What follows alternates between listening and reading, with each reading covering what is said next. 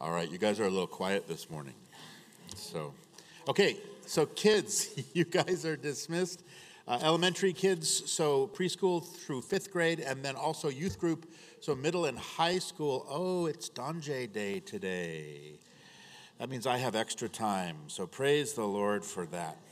No, just kidding. So, yeah, you guys are headed out, out the side door, and uh, everybody else, we're going to. Um, actually, we're going to finish up chapter 11 this morning of Mark and uh, roll right on into chapter 12, believe it or don't. So, if you don't have a Bible, you should have a Bible. We have Bibles that you can use.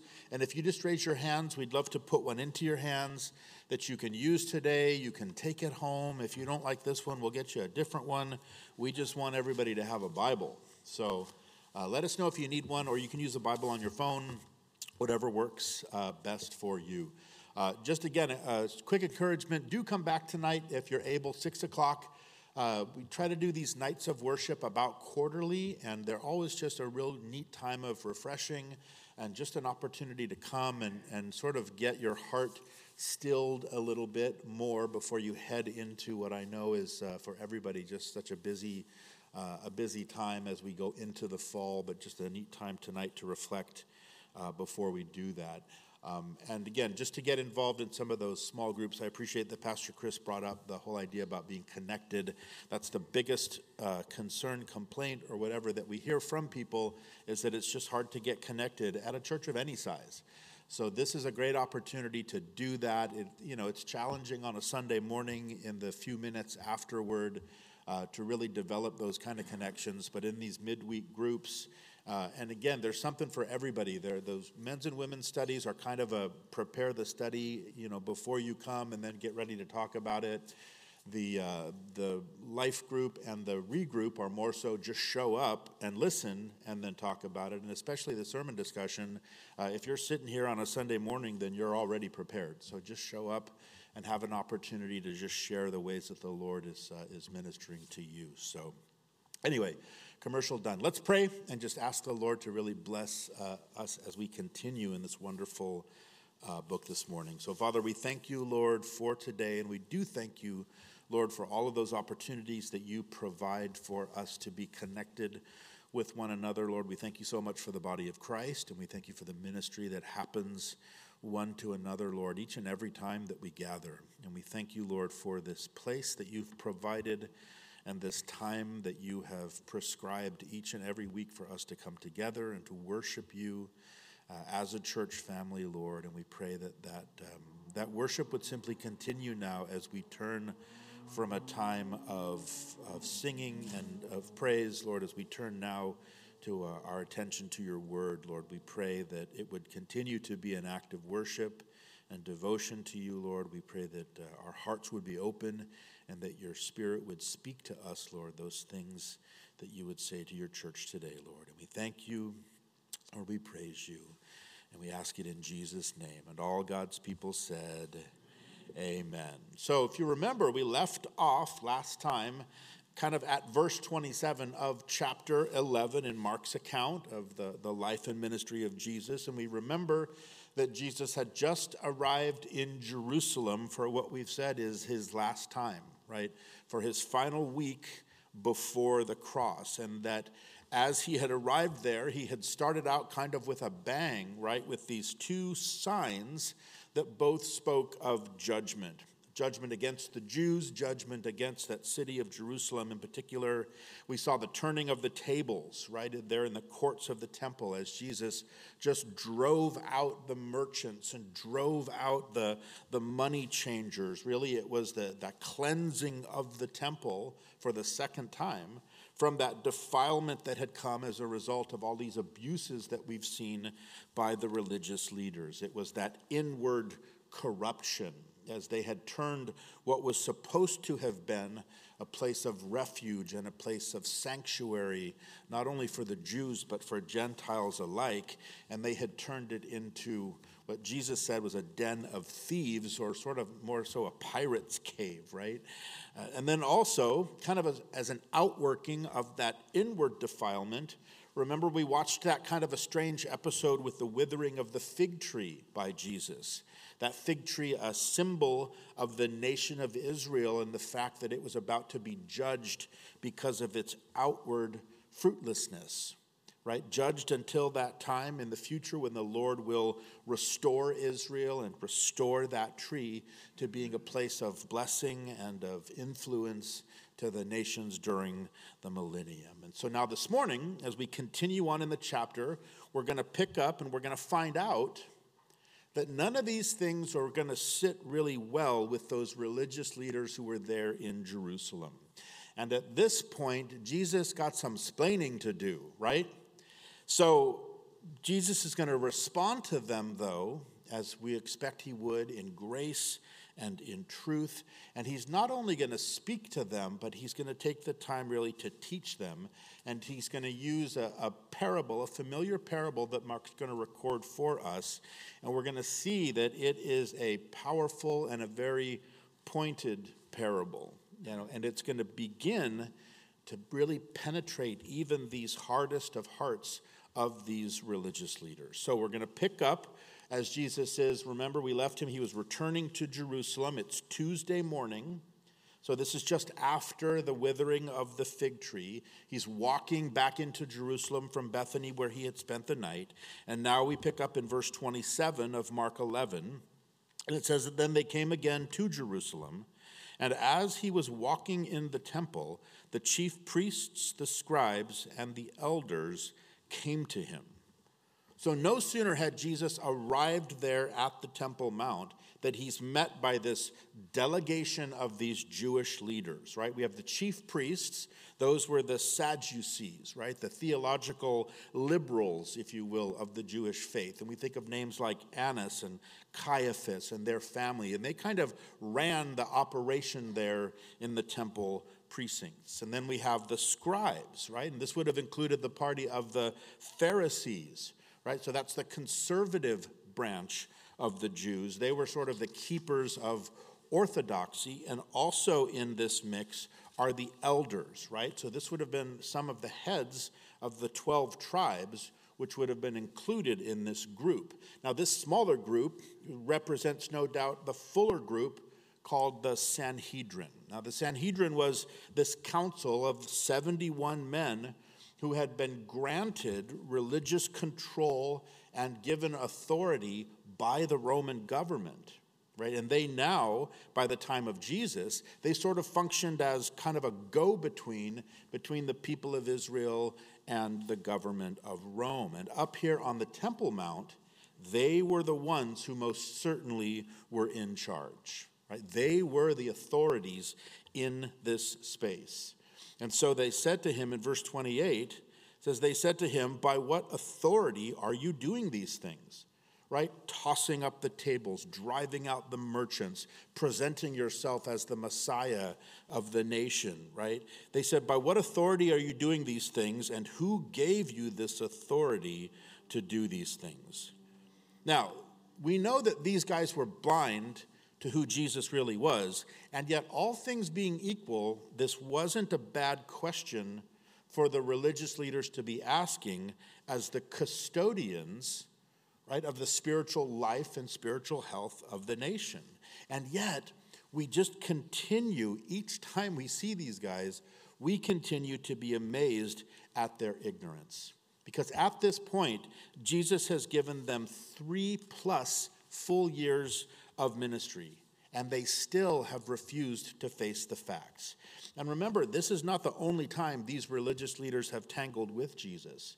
We remember, even just from the earliest chapters of Mark's gospel, Jesus has been confronted time and time again by the religious establishment. And not down here in Jerusalem, but where? Way, way up in the Galilee. Remember, these guys had traveled up there to tangle with him there. And during each and every one of the episodes, some of these very same men, they had witnessed the power. They had seen already the authority of Jesus. Jesus was up there, remember, healing multitudes of people. And then, even in chapter 2, you remember the account when that paralyzed man had been lowered down through the roof by his friends as Jesus was teaching in the house that day. Jesus not only healed the man of his infirmity, but then what did he do? He forgave the man of his sins. Right? And so the list goes on and on and on as these guys try to get at Jesus from all these kind of concocted confrontations about the Sabbath and about hand washing and about fasting, right? About the fact that, you know, he's breaking all of these extra regulations that they had concocted and added on to the law.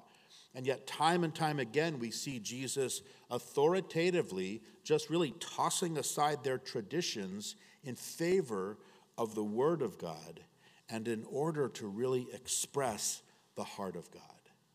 And in particular, remember back in chapter 2 that there was that other incident where they tried to call him out because they caught him eating a meal with tax collectors and with sinners.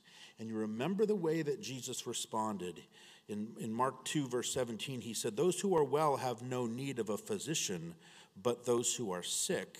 I did not come to call the righteous, but sinners to repentance. And so we look at these men here and we think about all of this that had happened, right? No doubt that that's in their minds, that's here in their history. And all of that was one thing up there in the Galilee, right? It was enough of a threat up there in the Galilee but now Jesus had come to their house. Right? Jesus had come to their big house, the temple, and he was a big threat to them. Because make no mistake, these men are absolutely protecting their positions much more so than they're trying to protect the people. None of what they're doing in confronting him from the beginning all the way up till now, none of this has been done with any kind of a genuine concern for God's glory or God's word. It's simply because their positions of power they could see were in great danger of being usurped. Right? These were the religious professionals right they had you know they had this formal training they had this human appointment and they were the ones who were authorized to direct the religious life of the people, Jesus had no formal schooling. He certainly had no credentials from any of Israel's rulers. And of course, authority was the real question here, the bigger question, right? This is absolutely just a question of authority, right? Who's the boss? Who's really in charge here? And I think it's an, it's an important thing for us to think about because we live in a culture that is just chafing against all authority in every form, especially the idea that there is a biblical authority, right? Or there's a, there's a biblical morality. Just that idea is being scoffed at and being undermined because people don't want to be under that kind of authority in areas of their lives that they believe that they should be autonomous. Right? So the big question being asked here by these men really is a good one, right? It's still one, it's really the question that has to be answered by each and every person, and that is whether or not Jesus has authority in their lives. And the irony of it is that's really only a question because Jesus allows it to be a question. Right? And yet this is the, the arrogance of humanity, right? Because earthly powers, they think that they are the judge and jury over Jesus Christ, right? People seem to have this idea that their opinion of Jesus is somehow the authoritative opinion of Jesus. But the reality is that Jesus is the one who's in authority over us. And you remember powerful passages like we looked at in Colossians chapter 1, where we see that the rightful place of Jesus is always in the place of preeminence, right? The first position, supreme, preeminent over everyone and everything. I think it's worth a read. It says in Colossians 1, starting in verse 15, that he is the image of the invisible God, the firstborn over all creation. For by him all things were created that are in heaven and that are on earth, visible and invisible, whether thrones or dominions or principalities or powers all things were created through him and for him, and he is before all things, and in him all things consist, and he is the head of the body, the church, who is the beginning, the firstborn from the dead, and in all things he may have the preeminence. So that is actually the reality here.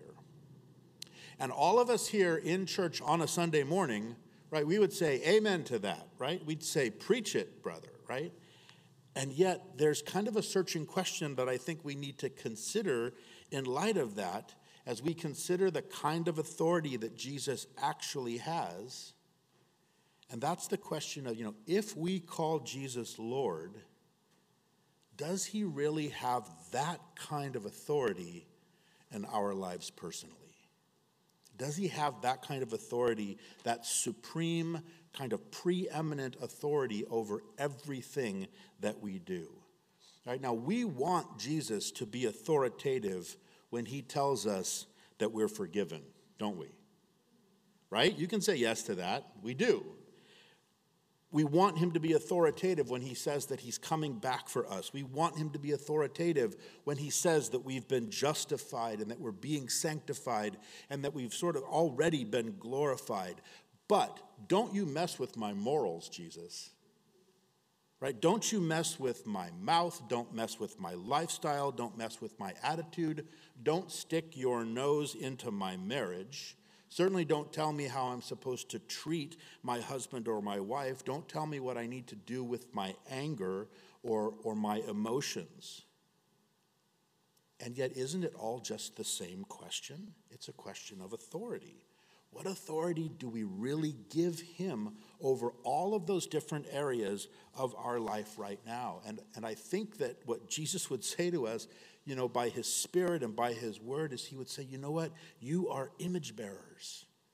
You were created in my image, in my likeness, and you've been created for a wonderful purpose, the Bible says. But you'll only find fulfillment in that as you operate now in the context of my authority over your entire life.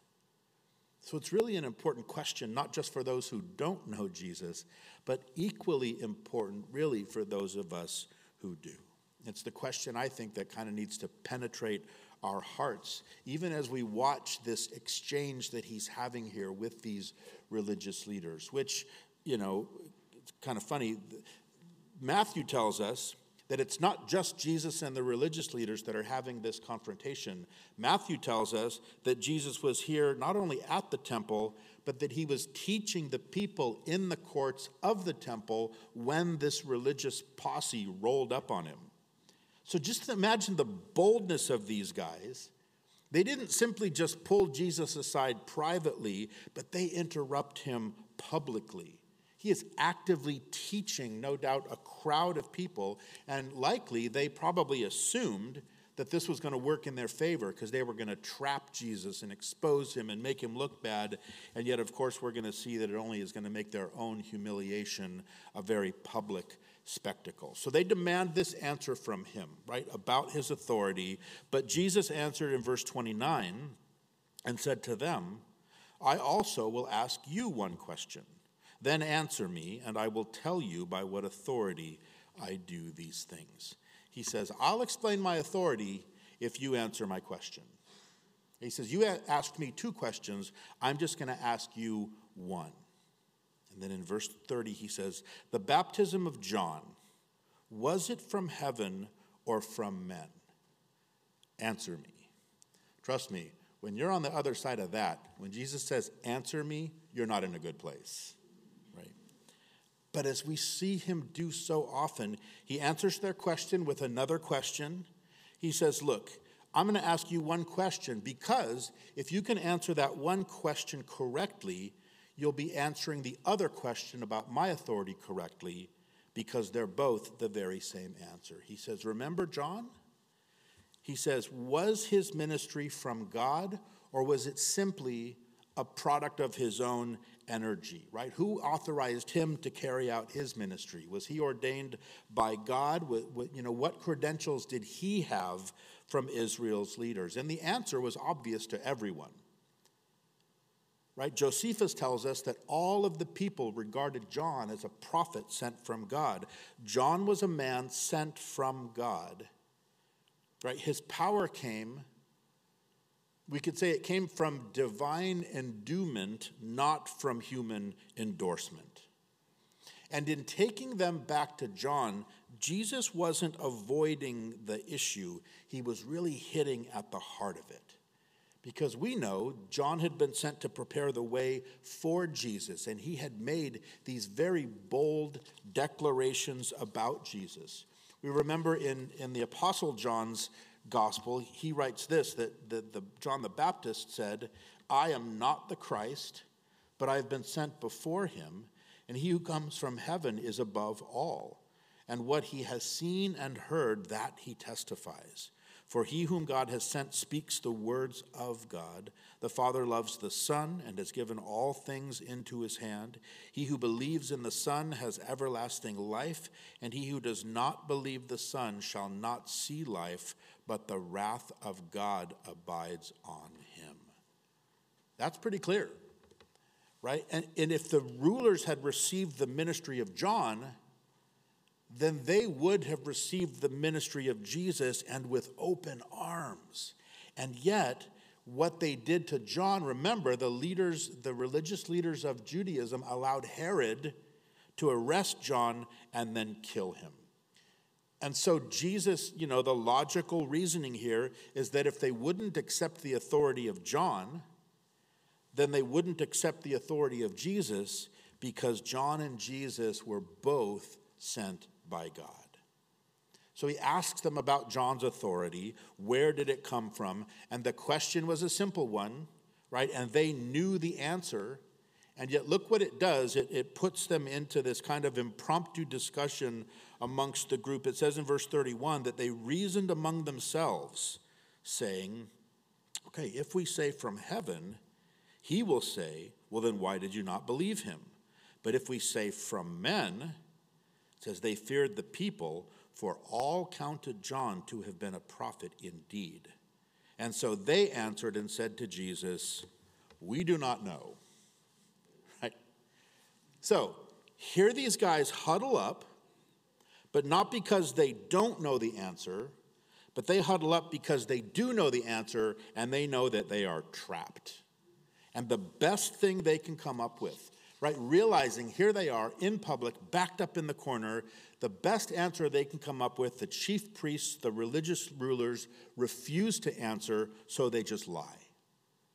They refuse to face the facts, so they plead ignorance about the facts right? Purely because they're cowards and they're not operating in conviction. They're certainly not operating in truth. They're just looking, you know, weighing the costs about popularity and about survival. So they lie and they just say, we don't know. So this is an, clearly an answer without honesty. And unfortunately, it's the answer of so many today. It's their go to answer when they're presented with the facts about Jesus what do they do? They plead ignorance and they claim to be agnostic, right? Which just means without knowledge. And they say stuff like, well, there's just not enough information to make an accurate decision. And I found this great cartoon, I think it's perfect. It says, I think I might be agnostic, but I'm not sure. Right? There's not enough information for me to make that decision. But what this really is, it's not a matter of needing more information, it's a matter of refusing to take a position or to make a decision. The information is all there if anyone is honestly seeking to know the truth. And these men in particular, some of them had seen it with their own eyes. But notice the answer they give, you know, they give it after carefully calculating what? Not what they'd seen. They didn't consider the evidence what did they consider? They considered the political consequences of either answer. They weren't at all interested in answering honestly or truthfully. All they wanted to do was answer shrewdly. They were way more interested in what the multitude thought than what God thought. And they, so they hadn't answered his one question to them. So we're about to see Jesus is not going to answer his two questions uh, of him because he knew that they already knew the answer to both of them. So look at the end of verse 33. It says, And Jesus answered and said to them, Neither will I tell you by what authority I do these things. He says, If you won't answer me, then I've got no obligation to answer you. And the idea here is why should he tell them what he knew that they already knew, but they were unwilling to actually admit? Right? There's an old saying that says that there are none so blind as those who will not see.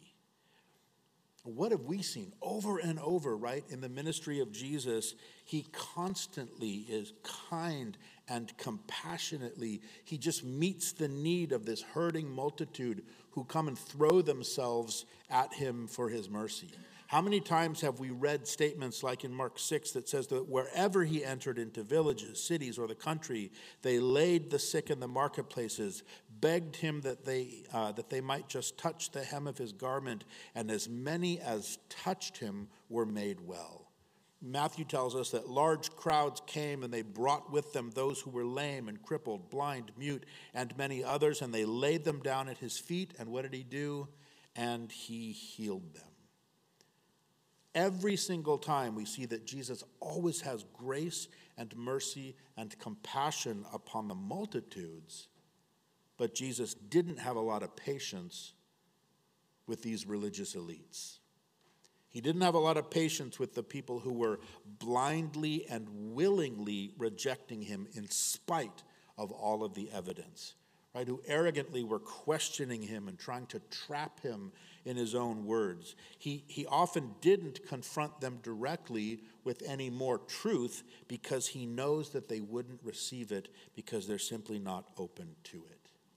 And I think that that's an important sort of a, a, a, principle, if you will, for us to understand, because in a similar way, it's the same thing in our own Christian experience.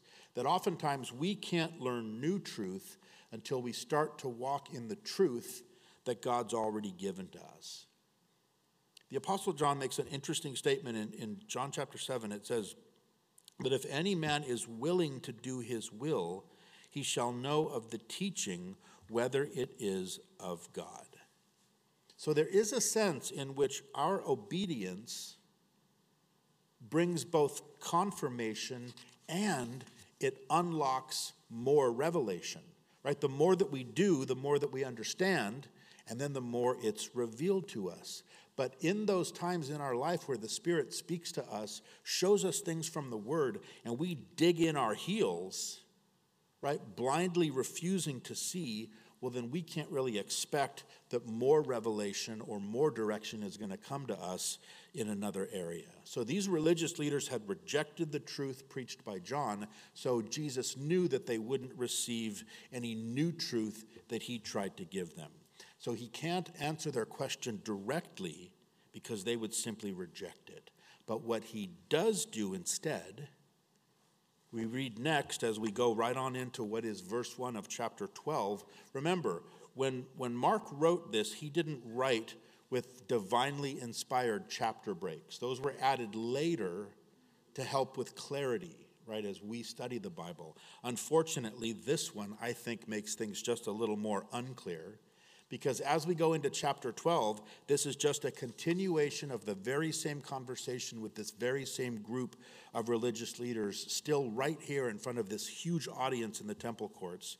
And so we see that what Jesus does do, because they had rejected the truth about his ministry, it says in verse 1 that then he began to speak to them in parables. So, what we see Jesus do is launch into what Matthew tells us is actually a series of three parables. Mark's going to record one of them for us here. And in these parables, he will effectively, he will answer them directly, but indirectly. And he's going to do it through what we know as the parable of the vine dressers, or what I think, you know, some would call it, and I think it's better, it's the parable of the wicked workers. Remember, a parable is basically just an earthly story that has a heavenly meaning, right? It gives these clear illustrations just from everyday events, but there's, there's spiritual and there's scriptural truth that's just packed in there for anyone who wants to receive it.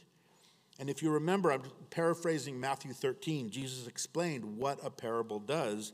And it's that to those whose hearts are hard and they don't want to hear what you're saying, it blinds them to the truth But to those whose hearts are tender and they want to understand, it actually makes the truth plainer, right? It makes it clearer. So remember, a parable both conceals and it reveals depending upon the condition of our heart.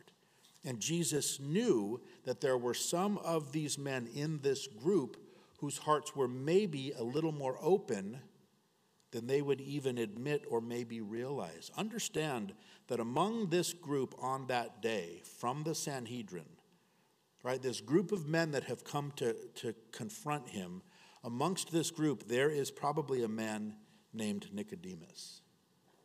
There is likely a man named Joseph of Arimathea. There is most certainly a man named Saul of Tarsus. Right? And there are others amongst this same group of Jewish leaders. By the time we get to Acts chapter 6, it says that the word of God had increased and the number of the disciples multiplied in Jerusalem greatly. And what does it say at the end? That a great company of the priests were obedient to the faith. So, all of this to say, understand, Jesus doesn't hate these men, he loves them. And he loves them so much that he's not willing to just let them slip away in the silence of their sin. He has something else to say to them. Right? Any of us who, who are raising kids or who have raised kids, we know that sometimes those kids aren't quick to embrace the truth, right, that we're laying on them. And yet we don't say, well, that's it, like pack your bags, right? Change your last name, you know, you're out of here, I'm done with you. And we don't do that because we love them. And it's the same way with the Lord. He doesn't ever just drive anyone off, but He works and He works and He works to appeal to our conscience because He wants to bring us under that conviction of the Holy Spirit. And that's precisely what he's trying to do here with these men that are confronting him. And we're going to see he's going to do it by confronting them with a pretty solemn warning and a very difficult truth that's going to be hard to receive on a personal level and on a national level. Because in this parable, what we're going to see, we're going to hear Jesus fully explain what are really the, the implications of the disobedience of the Jewish people all throughout the ages, right? So he's trying to help them understand. He starts to speak to them in parables. This is the parable of the wicked workers. Continuing in verse 1, it says that a man planted a vineyard and set a hedge around it, dug a place for the wine vat, and built a tower. And he leased it to vine dressers and went into a far country. So this was a pretty common scenario right? All through ancient Israel, where a land worker or a landowner, pardon me, would prepare a vineyard, he would provide everything that the workers needed, and then he would lease that vineyard to them to work while he went off and traveled to take care of his other affairs. Verse 2 says, Now at vintage time, he sent a servant to the vine dressers that he might receive some of the fruit of the vineyard from the vine dressers. Okay, so a year has gone by and now the first lease payment is due, right? So the lease payment is due, and so the owner could rightly expect a, a, share of the fruit of the fields. And so he sends this servant to collect for him. But it says in verse 3 and they took him and beat him and sent him away empty handed. Again, he sent them another servant, and at him they threw stones, wounded him in the head, and sent him away shamefully treated. And again he sent another, and him they killed, and many others, beating some and killing some. Okay, so this nice, sort of familiar scenario has just taken a pretty dark and unfamiliar turn.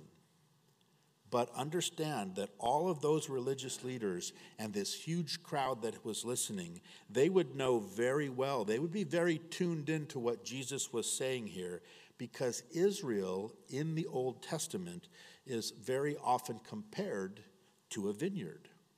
We see it throughout the Psalms. We see it in Jeremiah. We see it in Hosea. And this parable that Jesus is telling they can already recognize is based very closely on a very well known passage of Scripture from the prophet Isaiah.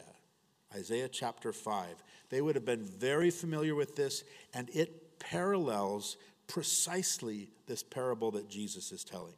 You can read Isaiah 5 on your own, but in it, the Lord basically laments that Israel had been carefully prepared by him to be his faithful vineyard. He reminds the Jews of how good he'd been to them as a nation.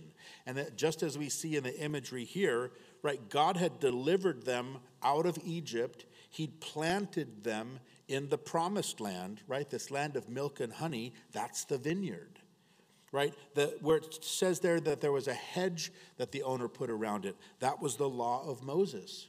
Remember, the law of Moses was given as a sort of a protective wall to keep God's people from being absorbed by all of the Gentile nations around it. The, the, the wine press or the wine vat in it this was the place where they crushed out the grapes. This represents the fact that God had raised the nation of Israel up in order to get fruit from them. They were intended to bear fruit as they drew all the other nations and revealed Him to them. The tower represents the fact that God was providing protection to the nation of Israel, right? His constant watchful eye over them. And the vine dressers, of course, represent the Jewish religious leaders, right, who had been, in, had been entrusted with the, the care of the nation. The servants sent by the landowner, continually abused by the vine dressers, those are the who? It's the prophets.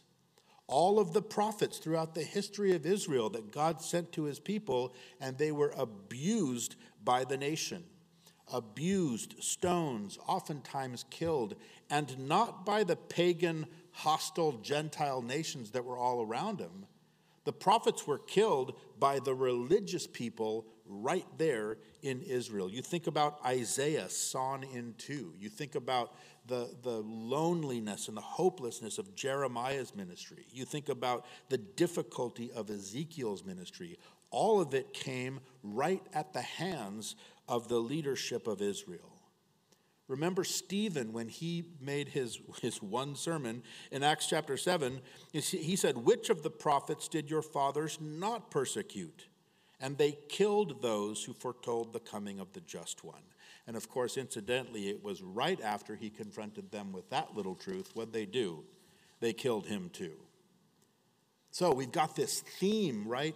All through their history of God's gracious and repeated appeal through these prophets to an utterly unrepentant people. And so, given that, the next question naturally, as we kind of pick back up with the parable, look in verse 6, is what in the world is the landowner to do now? It says in verse 6 that therefore, still having one son, his beloved, he also sent him to them last, saying, They will respect my son. Right? By all rights, he could have sent armies to destroy these wicked men once and for all, but instead he sends his own son to them. And of course, the author to the Hebrews explains to us in Hebrews chapter 1 the very beginning of the book, God, who at various times and in various ways spoke in times past to the fathers by the prophets, has in these last days spoken to us by his Son, whom he has appointed heir of all things. And yet, nonetheless, rather than respond to him, look what it says in verse 7 and 8. But those vine dressers said among themselves, This is the heir. Come, let us kill him and the inheritance will be ours. And so they took him and killed him and cast him out of the vineyard. Right? Jesus was rejected by those he came to save. We know he was taken outside of the city gates to be crucified on Calvary. And it's interesting again, the author to the Hebrews tells us that Jesus also, that he might sanctify the people with his own blood, that he suffered outside the gate of Jerusalem, just like a common criminal. Now, it was interesting because at that time, what the law said is that if there were no heirs to a property, then the property automatically would pass right to those who were in possession of the property. So the wicked workers wanted to keep this tight hold on what they thought was rightly theirs right? All of their power and all of their position. And in the parable, what do they say? They say, This is the heir, let us kill him and seize his inheritance.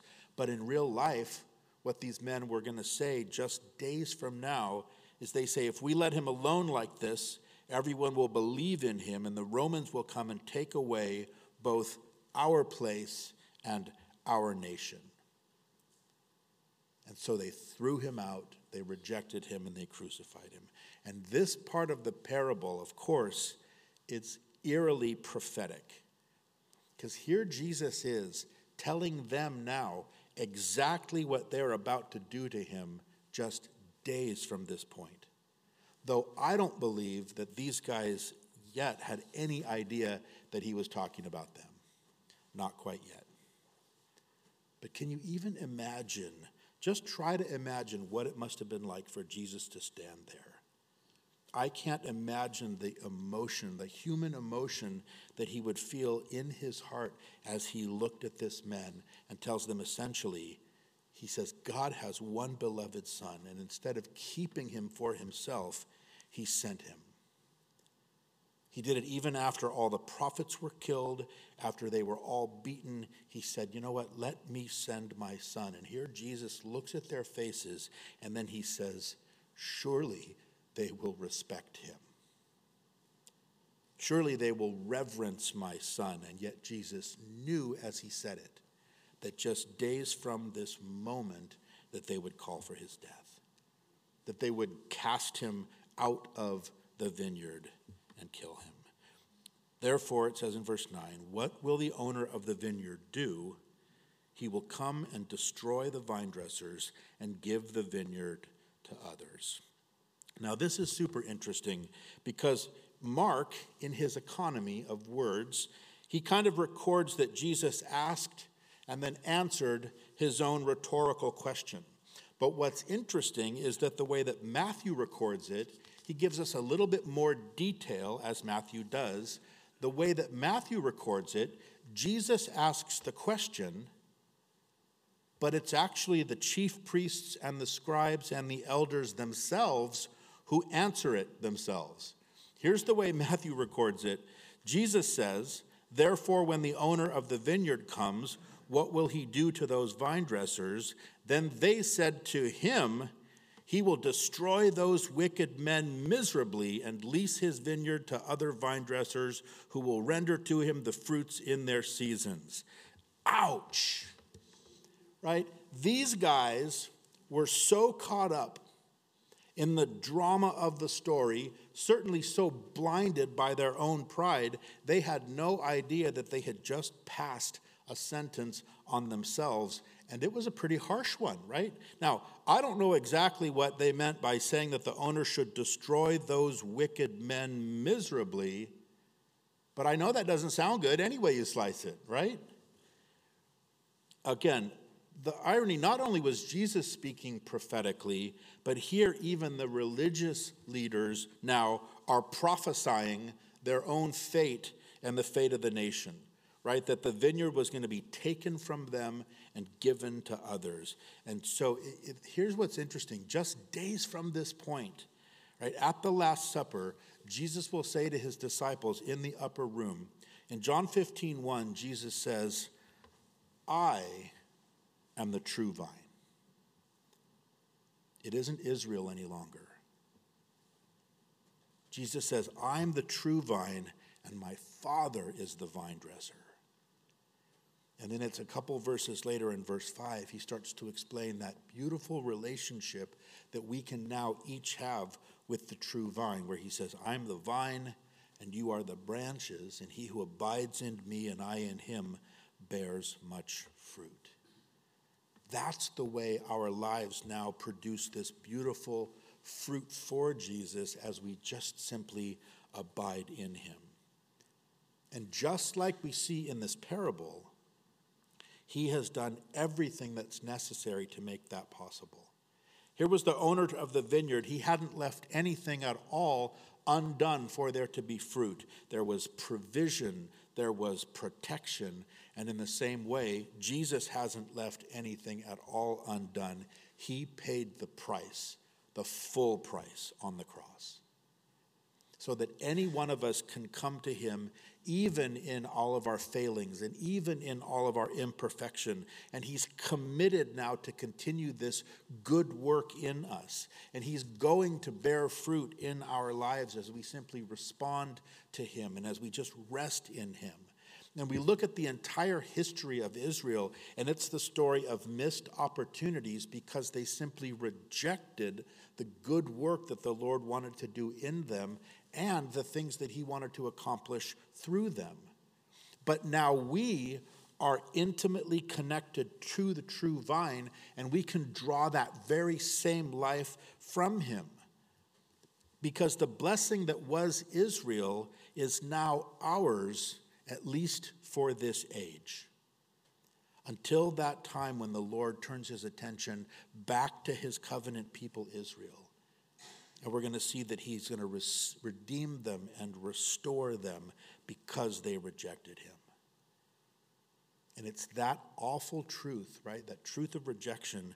Now Jesus is really going to confront them with the reality of it. He's really going to drive that point home. Now, he had told, told them this pointed parable, and now look what he does in verse 10. He says, Have you not even read this scripture? Now, right there, right?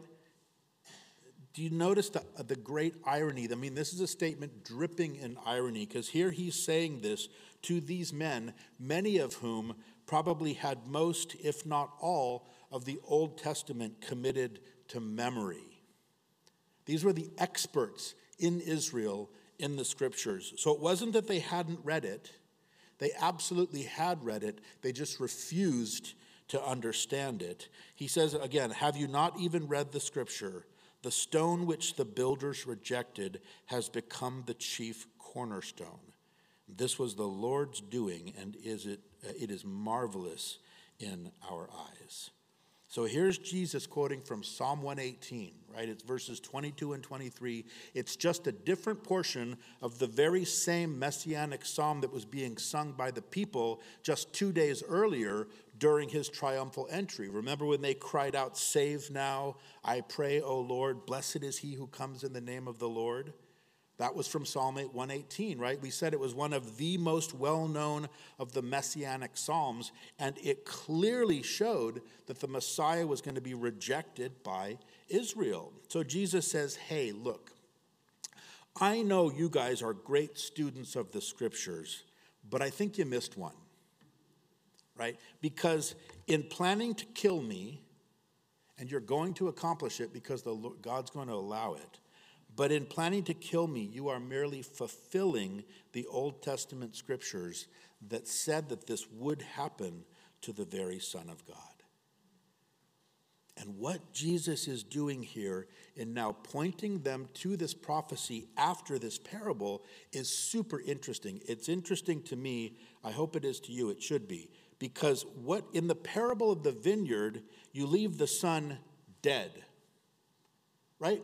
They killed him and they threw him out. But we know that's not the end of the story, is it? So he switches, right? He's piqued their interest with the parable. Now he switches kind of for the one two punch, Omar, whatever that is, right? The one two punch.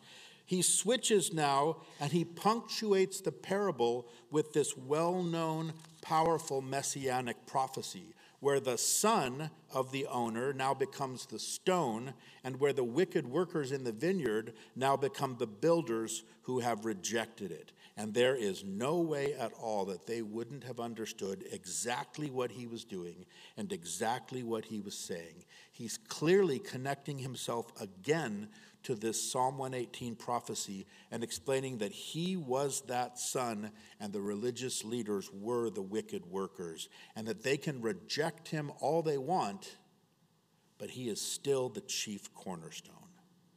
He is still the fulfillment of that great messianic psalm, right? He is the chief cornerstone. And historians tell us, interestingly, that in addition to just pointing them to the scriptures, he was actually pointing them as well to a well known incident in the building of their own temple. I'm just going to read it to you. One author records that when the temple was under construction, that stones were quarried miles away and transported to the Temple Mount.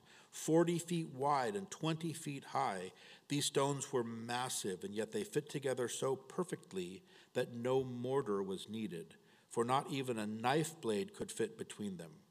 Tradition had it that one stone arrived at the scene, but because no one could figure out where it was supposed to go, the builders rolled it off a cliff into the Kidron Valley. And not until the foundation was complete did the builders, builders discover that they were one stone short. And sure enough, the stone they had rejected was none other than the cornerstone. So here Jesus is pulling from that historical incident as well as pointing to Psalm 118 and saying, Haven't you read? Right? The one who was rejected, the one who was cast away, is indeed the chief cornerstone, the foundation stone, and I am standing here right now in front of you. All throughout the scriptures, don't we? We see the Holy Spirit comparing Jesus to a rock or to a stone. Romans says that to the Jews, he's a stumbling stone. In the book of Daniel, we see that to the Gentile nations, he's a smiting stone. Right? To believers, Paul tells us that he's a foundation stone, right? Jesus himself says that he's the solid rock upon which we should be building our lives.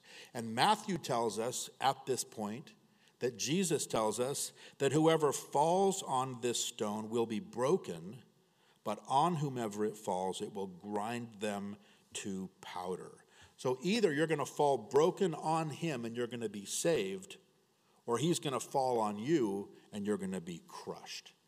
That's the choice, right? There's two options, and I would highly recommend the first one of those options, right? I would highly recommend building your life upon the solid rock of Jesus as the chief cornerstone right? It's this beautiful picture that we see then. It runs right straight through the New Testament. In the book of Acts, when Peter's preaching in chapter 4 to these very same men, right, to the Sanhedrin, he's filled with the Spirit. He's speaking of Jesus, and he says, This is the stone which was rejected by you builders, but has become the chief cornerstone. And then again, as he writes his first epistle, this is still very, very much on his mind. Years later, he says, Coming to him as to a living stone, rejected indeed by men, but chosen by God and precious, you also, as living stones, are being built up a spiritual house, a holy priesthood, to offer up spiritual sacrifices acceptable to God through Jesus Christ. We know that to, the Ephesians, Paul says that having been built on the foundation of the apostles and prophets, Jesus Christ himself being the chief cornerstone. And you'll find it in Corinthians, you'll find it also in Romans. This whole picture that Jesus is here, kind of bringing to the conversation, clearly demonstrating that he is the chief cornerstone. And it's this picture that the New Testament authors keep using because it is so rich in application for us. Right? The idea of a cornerstone comes from construction, right? It was the most important stone in the building of any building. They would put that cornerstone in its place, and then they would measure every other stone in the building off of that stone. So that means that every stone in the building, in effect, has a, it has a direct sort of a personal connection to that cornerstone. It has a relationship that it's in with that cornerstone. Right? And because it was measured off of that cornerstone, because it's in right relationship to that cornerstone, then you would have a building that was true and it was right and it was stable and it was steady and it was safe to walk into. Right? Because if not, if it wasn't in right relationship with and measured from that one cornerstone, you could very easily end up with a building that wasn't square or wasn't parallel, right? And is not safe. And Jesus obviously is that cornerstone for each and every one of us. Right? What a cornerstone is physically to a building, Jesus needs to be spiritually to our lives. We make him that most important stone in our lives, the most important part of our lives. and we measure every part of our lives back to Him. This is what the Lord says in Isaiah. So, this is what the sovereign Lord says See, I lay a stone in Zion, a tested stone, a precious cornerstone for a sure foundation. The one who trusts will never be dismayed. I will make justice the measuring line and righteousness the plumb line.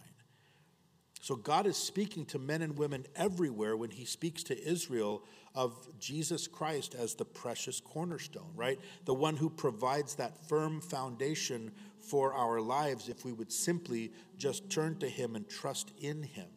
And for us, right, we set that cornerstone in place when we receive him into our lives and anchor our lives to him. But it doesn't stop there right? But wait, there's more, right? Because from that point, after we've made him Savior, then we need to start to measure every part of our life off of that stone, right? The things that come out of my mouth, how I live my life, the kind of thoughts that I entertain, my actions, my motives, the way that I spend my time, the things that I'm pursuing, where I live, where I work, all of it has to be measured right back to and rightly related with that cornerstone. We can't measure back to the people around us because if they're off by even a little bit, where does that put us? Way off right? When we measure back to the cornerstone, now we have a life that's solid. Now we have a life that can withstand the storms of life. It can withstand anything that gets thrown against it. And we don't need to worry in the midst of a trial if this thing's going to hold up or not. You know, is this thing going to make it through? Is it, is it going to be still standing at the end of the storm? We know it is because it's all tied back and built upon Him, safe and sound. So it's the cornerstone. That's what ensures the stability of a home. And Jesus is the one that ensures stability in our lives. He's the one that holds us together. He's the one that gives us the, the model or the plumb line for our lives. We never need to worry. We never to be, need to be ashamed if we're living in that kind of a right relationship anchored back to the cornerstone. And that's why the scriptures say, look again at verse 11 where it says, This was the Lord's doing, and it is marvelous in our eyes. That word marvelous, it's kind of an outdated word for us today, but it just has the idea of wonder, of something that, that is amazing, right? This is amazing. It's something that staggers you or that stuns you. And what's amazing in this whole scenario is God's grace. What's amazing is that God has done this. Here we have these people, right? This religious community that is rejecting him and everyone that he has sent through their whole history, beating some, killing others, abusing all of them. And then, even in light of that, what does God do? He sends another one. And then he sends again and then he sends again. He sends his word to his people through his prophets, right? These servants who they killed. And then he continues to send and to send and to send. And then finally, there's this one stone that's been there the whole time. He sends his only begotten son, right? There's no greater measure of his love. He sends his own son and they kill him. And yet his death is what brings us life. Right? His death brings life to the entire world. It brings life again to the creation, and the Lord did this. And it's amazing, right? It's simply amazing. It is amazing that we are sitting here this morning. On a weekend morning, you only get two, and you gave up one to be here.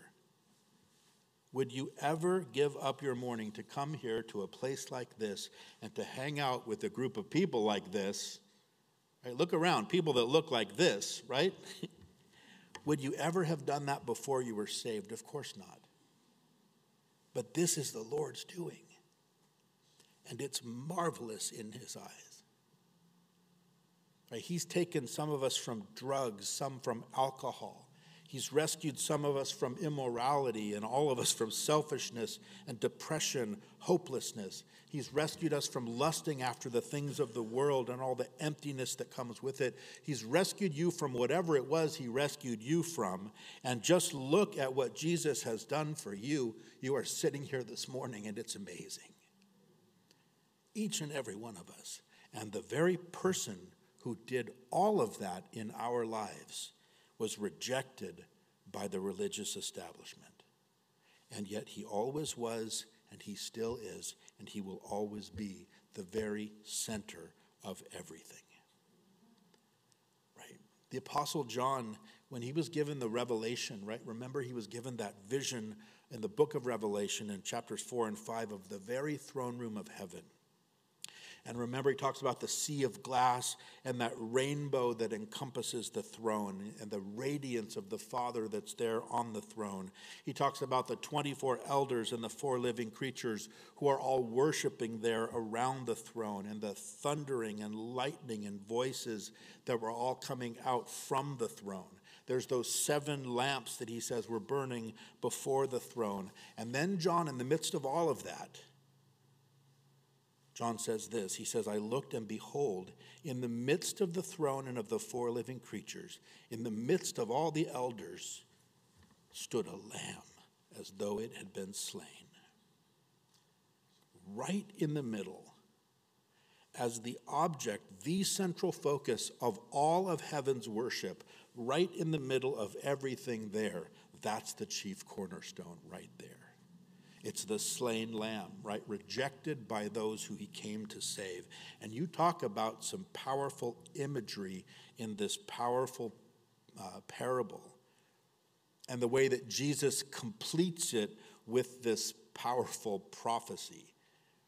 Right? So, this parable now would have cut these guys like a two edged sword because it had a backward and a forward application, right? It looked back to Israel's history with God, but it also looked ahead prophetically to what was about to happen in the next few days and then long beyond that as Jesus would be rejected by his people and delivered up to death by the nation as they rejected the chief cornerstone.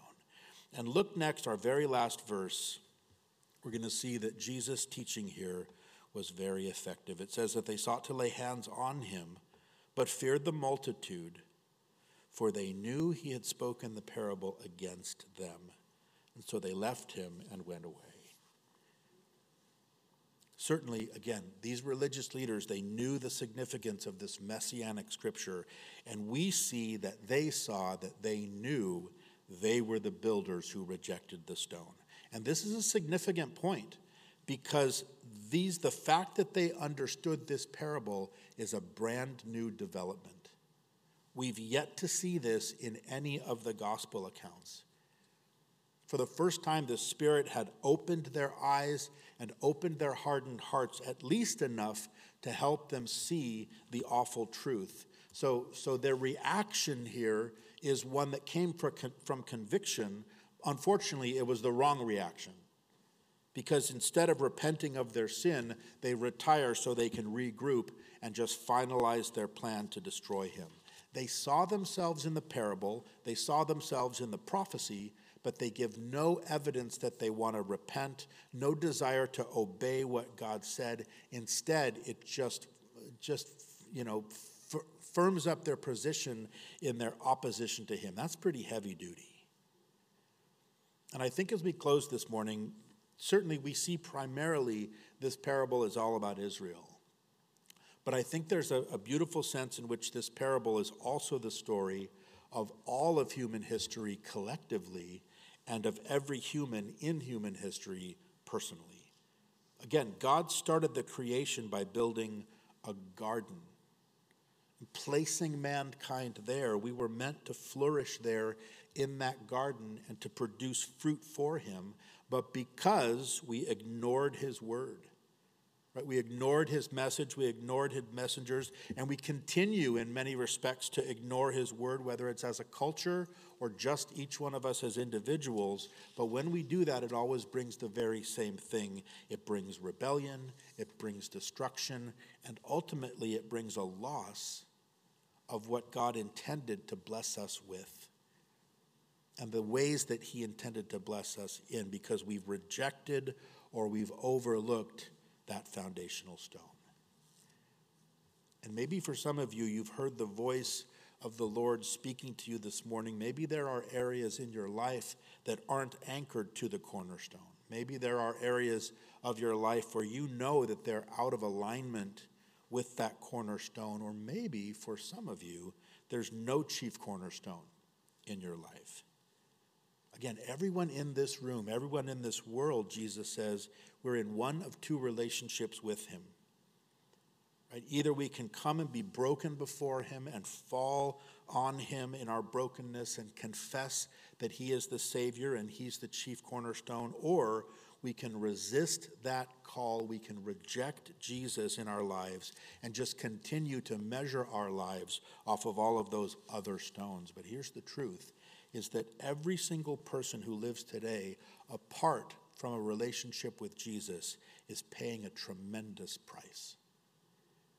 They're paying it on a physical level, they're paying it on an emotional level, they're paying it on a spiritual level. You think about following the, the mind or, or these different models, all these different cornerstones that are put out there for us all around the world, right? How many people today are suffering because they haven't made Jesus, you know, they're out there bearing the weight of the world, right? Through addiction and discouragement and hopelessness when we're meant to let God take us under his shelter and let the cornerstone carry the load. There's a terrible price that's being paid presently, right? We're meant to walk with God. We're meant to obey and serve Him. We're meant to make a difference each and every day for the kingdom. Those are the things that are going to bring meaning and going to bring purpose and bring value and bring excitement to our life, right? They're going to bring the things that all of those other things can't bring. And when we're not living that way, when we're settling for this meager, temporary kind of fulfillment in these things that just can't satisfy, we are doing damage. We need Jesus Christ. We need the very thing that everybody has rejected and yet is at the epicenter of everything because in Him there's forgiveness, in Him there's restoration, in Him there's a sure foundation. There's a place for sinners like you and even for sinners like me. That's the good news. That's the gospel of Jesus. And it is amazing and it is marvelous because it's something that Jehovah God has done. Almighty God has done, and He's done all of it, and He is offering it freely to us. And if you're here this morning and you, you haven't yet accepted what He's offering, if you're not yet a Christian, today is the day to become one. Right? There will be people up here as we close in worship. And if you have questions about this, if you feel the Lord speaking to you about this, you need to come and talk to them and have them answer your questions and lead you in a prayer if you want in devoting and dedicating your life to serve Jesus and come into that right relationship with the cornerstone that you were created to be in. Amen. Amen. So, Father, we thank you so much, Lord, for your word, and we thank you for the conviction that it brings to us, Lord, as difficult sometimes as it is to hear. Lord, we thank you for the way that you love us enough, Lord. You love us so much that you'll confront us with these areas in our lives that need to be better aligned, Lord, or realigned, Lord, or aligned for the very first time with your Son, Jesus, the chief cornerstone. Lord, we do pray for anyone here who is struggling with that kind of a decision, Lord. We pray that you would stir their hearts, Lord, bring them forward, Lord, to talk to someone, Lord. We pray that not another day would go by that they would have to live paying the price for being outside of Jesus, Lord. And for the rest of us, Lord, we pray that you'd speak to our hearts about those areas that you want to bring better into alignment with Jesus, Lord, so that we can better experience the joy and the, and the peace that He provides to us. So we thank you, Lord, for this time. We ask these things in Jesus' name. Amen.